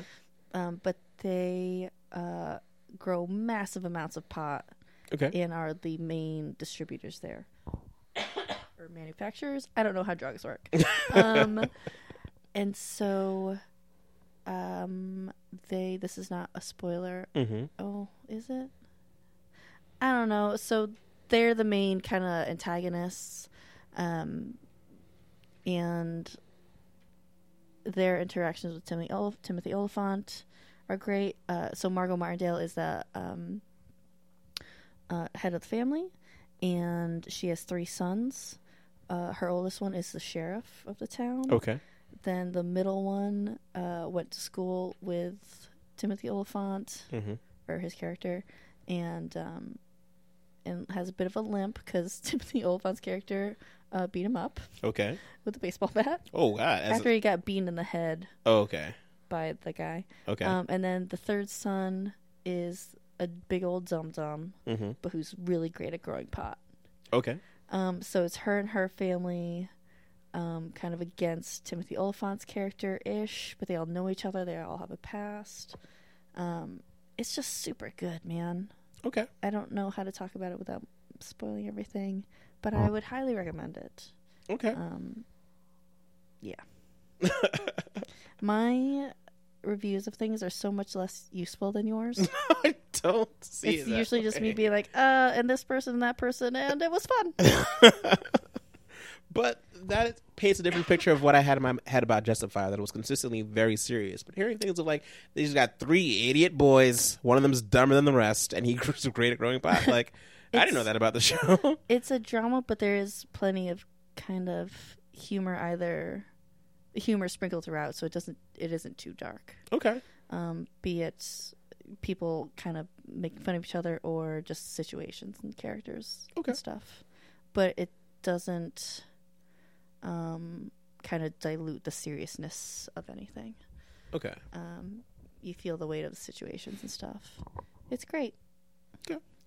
As I've been saying about everything, it's fun. This and there's nothing wrong with watching fun things. Not I- everything can be Velvet Buzzsaw, the epitome of art. Again, hard eye roll. I think you might have pulled a muscle there. Good lord. Ah, God, that movie. Um, that aside, um, I did watch something else that is probably the favorite thing I've watched Mm, in the time that we since we last recorded. do tell. Uh, a documentary on Hulu, um, which is Oscar nominated, called "Minding the Gap." Oh, I just saw a trailer for that yesterday and was like, oh man, I really want to watch that. It's I hadn't heard anything about it until yesterday. it's really good. Um, 2018 was a great year for dramas about skateboarding. um, that mid 90s uh, are the only ones I could think of, but also they're really good movies. Yeah. Um, so Mind the Gap is a documentary um, set on three skaters in a uh, a small southern Illinois town um, where there are very few prospects and not a lot of education um, for those three individuals at least. Um, but it covers them going from like their very late teens, like 18, 19, into their early 20s, Oh, and like dealing with like the responsibilities of growing up. Mm-hmm. Um, and what happens insofar as generationally speaking, like all three main characters have issues insofar as parentage with like their fathers, Okay. and um, all three of them like have drifted apart a bit. Okay. They both do. All three are doing very different things and very. So they were all friends. so they're all from the get-go. friends Okay, that grew up together and like you know skated together and all that stuff. Um, and one of the subjects is also the director and editor Oh, of the movie. Gotcha. Um, uh, I have his name here. Uh, oh gosh, I can't. Yeah, Bing Liu uh, is the uh, director of the movie as well as one of the subjects. Okay. But it looks at them over. I want to say a, a, f- a four year period. Okay. Um, and it's just without spoiling anything, just seeing okay, how does it? What is it like when one of them has a kid? Oh. What's it like when one of them wants to move away, but is like you know has to work these really bad jobs like to make it happen? Mm. And also, I guess it should be noted they're all really good at skateboarding. Oh, cool. Uh, they're not bad or like Yeah. oh yeah, like you know, kind of like this Just is like I like doing average this. high school kids just kind of goofing around. Yeah. No, it's They're like really oh these guys are good. Mm. It's just they have all this other stuff Yeah. to like contend with that and get in the way of that, and how skating is like kind of release for these three people, um, and how the filmmaker himself was like, yeah, I used to skate, but like I'm also focusing on this right now, like Hmm. the the his filmmaking. How old is he? So um, by the time the film ends, like the characters, I want to say are like in their mid twenties, about Okay. 25, 26. Um, but seeing the journeys that happen in like an hour and a half, it's actually pretty quick and fast.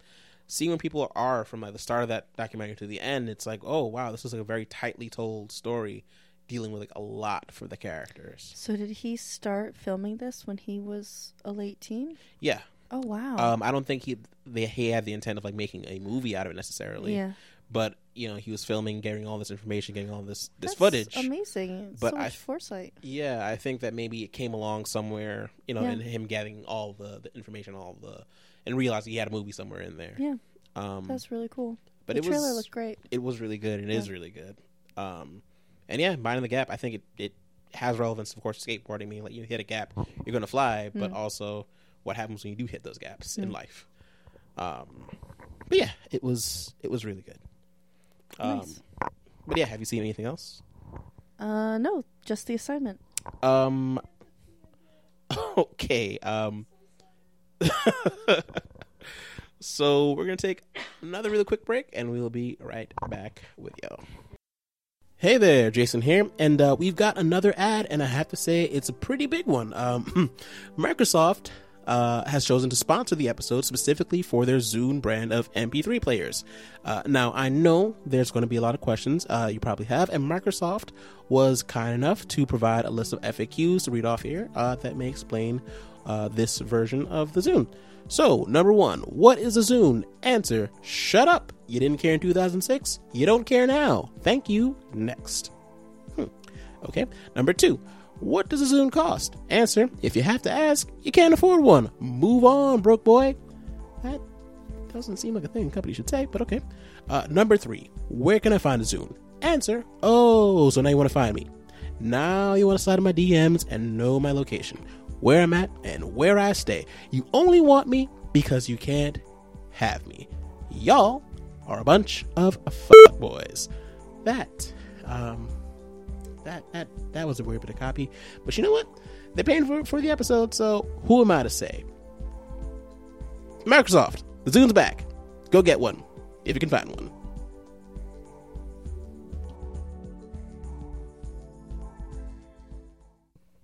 All right, and we are back. Um, one last thing before we get to our respective assignments. Mm-hmm. Um, I in I guess the wake of the announcement of the new Shaft film coming out this year. Oh yeah.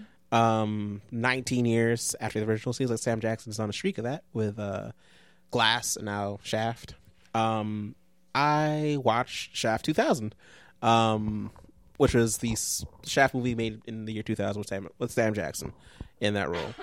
Um, I love that movie. It's really fun. um, it's a lot of fun. It's uh, it has everybody in it: Sam Jackson, Christian Bale, Jeffrey Wright, um. Vanessa Williams, Toni Collette, What? Busta Rhymes. Like I mean, I was expecting that one. it was the year 2000. There's nothing wrong. Christian Bale. yeah, Christian Bale plays one of the villains in the movie. What? One of the main villains in the movie. Love it. Oh, Mekhi Phifer's in it too. Like everyone's so in this handsome. thing. Um, Asapatha Murkison, like this movie is stacked with human beings that are good at acting. um, it's fun seeing Christian Bale play like a young, privileged jerk. Um, I think it's weird and maybe a little bit problematic that Jeffrey Wright is playing like a Dominican dude um, Oh, in this with like heavily accented Dominican dude Yep. And it's like uh, I don't know if that flies today, but uh, it, you're really sh- shooting for the fences here insofar as like the acting, and also everyone is. All scenery is being chewed by everyone. Everyone is like doing their playing to the top of their game, I guess. Nice. Um, it is very much a movie made in the year 2000 that is like made in uh, a Rudy Giuliani, New York, where they are. It's very anti that and very anti like you know the policing of that time. Um, to the point where in which you know the villains of the movie, it's the institutions rather than like individuals Okay. um, that are the enemies. I would say, um, yeah, it's a tale of drugs and corruption. Um, police are the part of the problem that the movie's like trying to show, for at least policing of that time. Um, and yeah, to the point where like Shaft resigns as a cop in the movie. Um, Wow. But yeah, it- relevant to our time. yeah, relevant now, I guess. But that aside, it's a lot of fun. Um, I don't know how much of it holds up now, but I think it's really enjoyable. If you want to see like a baby Christian Bale, like you know, being a, a shithead, like it's good to see him get punched. In the, everyone beats him up in the movie, which is very funny to see. Um, and I love any excuse to look at Mekhi Phifer. he's not in it for long, God damn it. sadly. Um, but he is very important to the plot of the film. Cool. As well, he should be. But that being said, yeah, that was the last thing I saw prior to the assignment. Nice. Yeah. Um. So for the assignment, I watched I think like two and a half, maybe three episodes of Spaced. Okay. I think I got to the same point in it that I've gotten to in the past when I tried to watch it, and I just didn't. I couldn't get into it. Totally fair. I don't know what it is about it that doesn't work for me. hmm I guess maybe because there didn't really seem to be stakes. Okay. Like they tried, they need to get an apartment, they get it. hmm It's really nice. Uh, their problem is that they need their landlord to continue thinking that they're a couple. That's really it. They're not fighting against the law. It's, uh, it'd be cool if they had better jobs, but that's what they've chosen. hmm It just. I, they also look too old to be playing like t- mid twenty something roles. I feel like Simon Pegg has always looked too old for his life. Yeah, like they both. It, maybe it's because I've seen they, them in subsequent things, but they both look like they're like thirty playing Mm-hmm. those roles. hmm Um, Simon Pegg has aged well because I feel like he looked he's looked the same age for the Yes. past twenty years. so he looks too old in this one, even though he looks great now. Um. Yeah, I just I didn't particularly. Their characters are nice enough people, but I didn't find myself really liking them that much. hmm Um, the creepy artist neighbor is very handsome though, so like I'm feeling that. Um, so yeah, there wasn't, there just wasn't a lot for me to kind of latch onto, I guess. Okay. Um, I took your assignment. I watched the first episode of Father Brown. Um, it was enjoyable. I I liked it. Um, it was very slice of lifey, but it felt like there was a lot of focus on everyone but Father Brown. I felt like he was there for less time than all the other characters were. It's weirdly very enough. much an ensemble uh, cast or Mhm. show as they kind of get into it. Um, it's always him and a couple other people, but it's more. I guess he's. Yeah, no, it's always kind of an ensemble. Yeah, Mhm. I think there are other characters who get almost as much time as he, screen time as he does Certainly, like they're like most the, of the episodes. they're like the guest stars, kind of. So like they're being like featured prominently. Um, his the, the main detective, uh, Detective Valentine, mm-hmm. he needs a lozenge really bad. Uh, his voice is talks real low. his voice is very gruff and very deep all the time. I love it. Like it's hilarious almost. but I think that's just his real voice. I think that is, but it's just Mm. it brings the feel to it. Like he reaches out to Father Brown, like Commissioner Gordon would to Batman. Yeah, Like- it's just everything has so much like weight to it. Yeah, because of that, even though they're this tiny village in England, it's great. He, I think at one point he says, "I heard you fight for the side of good." Like what? It's ridiculous. Detective Valentine, calm down. I like to think that that man in real life, like his voice got really low early in life, so he just Mm. went from like "Hi, mom" to like real low and just "I want eggs for breakfast." oh my god! Okay. Will something happen in the w- terrible in the world? I world? want to watch Fraggle Rock, Mum. it's not on right now. Um, Oh. yeah, they go through a couple detectives. Mhm. Um, the, the first episode was, was very interesting. It was a it it was it's very mystery of the week because that's what it is. yeah. Um, oh, totally. but I did like it. You know, the whole idea of the guy that you absolutely hated in the first three minutes of of the show. Oh, he dies, but it's also this is a serious thing. Like the people who are now being blamed for his death shouldn't be. Um, I remember you telling me about like you know his assistant, the uh, the young Polish lady. Yeah. I there's some very pretty people on this show. Apparently, I didn't realize that. I was like, oh, She's everyone's. beautiful. I just assume like everyone's like you know uh, in their mid forties, Yeah. a mid forties British person. like, oh wow, okay, there's some some lookers on this show. hmm Um, but that she disappears later in the show. I, like, for no reason. yeah, like season two. I don't think she's there, hmm it, which is upsetting because I liked her. Uh, there's a part where the church, the church secretary is like tracking the uh Mhm. the assistant or whatever, and it's just hilarious. Like this old woman chasing down this woman like her mid twenties, like through this the streets of this beautiful British village. Yeah, Um, but yeah, it has its like its bits of comedy, but it's overall a fine show. I know. I just need to like scour the senior centers for someone who has also watched the show, so I can do my own separate Father Brown podcast where we go through every single episode. I love it. I may have gone through everything again. Oh, the whole series again? Yes. How many seasons? I mean, I are- skipped around. Okay, Essentially, yes. There's six. there are other They're things making- out there. Shut up. they don't matter. Um, they. I think they're working on a seventh Okay, at the moment, or something. I might have googled it. okay. I just can't remember. Um, but yeah, they. So the secretary is always a constant. The um, pretty, the pretty lady, hmm not the Polish pretty lady, um, the fancy, the fancy one. hmm She's always a constant until she leaves the show. Is Sid in that episode? I don't believe so. No. Okay, so he shows up in the second episode. He's cute. Um, yeah, there are some constants, and then as soon as the fancy lady leaves, her um, uh, niece comes in, and she's beautiful. Okay. Yeah. Um. I don't know why I'm trying to convince people to watch this show. Uh, There's no need. Um. That aside, uh, I do have something for you to watch for the next time we meet. All right. Um. We talk a lot about Walton Goggins on the show. Yes, we do. Uh, we've got goggles for Goggins. Um, that being said, I'd like you to watch um, episodes one and episode one. You don't have to watch the second episode of Vice Principals. oh yeah, cool. Um, HBO, right? yeah, HBO featuring uh, Danny McBride and Walton Goggins in right. the lead roles. Cool. I like it. Mhm. Staying on the Walton Goggins path. Has it ever led you wrong? It has not, Jason. I doubt it ever shall. um, I include Maze Runner colon Death Cure in it also. um, can you just watch the first episode of? Ju- if you could watch the first two episodes of Justified, Yeah, sure.